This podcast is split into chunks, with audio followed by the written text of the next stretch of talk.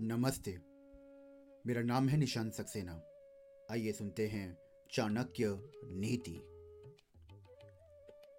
समाने शोभते प्रीति, राज्ञी सेवा चा शोभते वाणिज्यम व्यवहारेशु दिव्या, स्त्री शोभते ग्रह।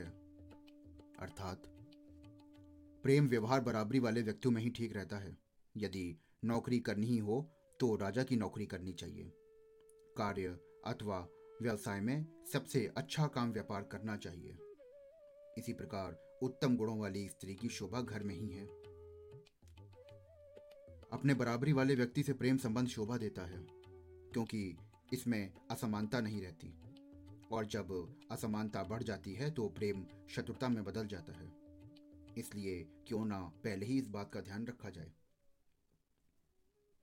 इसी प्रकार यदि व्यक्ति को किसी नौकरी या सेवा कार्य में जाना है तो उसे प्रयत्न करना चाहिए कि सरकारी सेवा प्राप्त हो।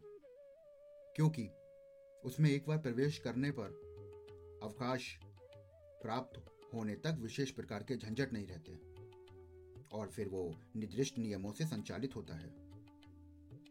ना किसी व्यक्ति विशेष के आदेशों से, ना किसी तरह के किसी रुकावट से।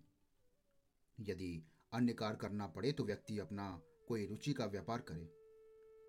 गुण युवक स्त्री से ग्रह की शोभा है और घर में अपनी मर्यादाओं और कर्तव्यों का पालन करते हुए स्त्री भी अपने सद्गुणों की रक्षा कर सकती है। धन्यवाद।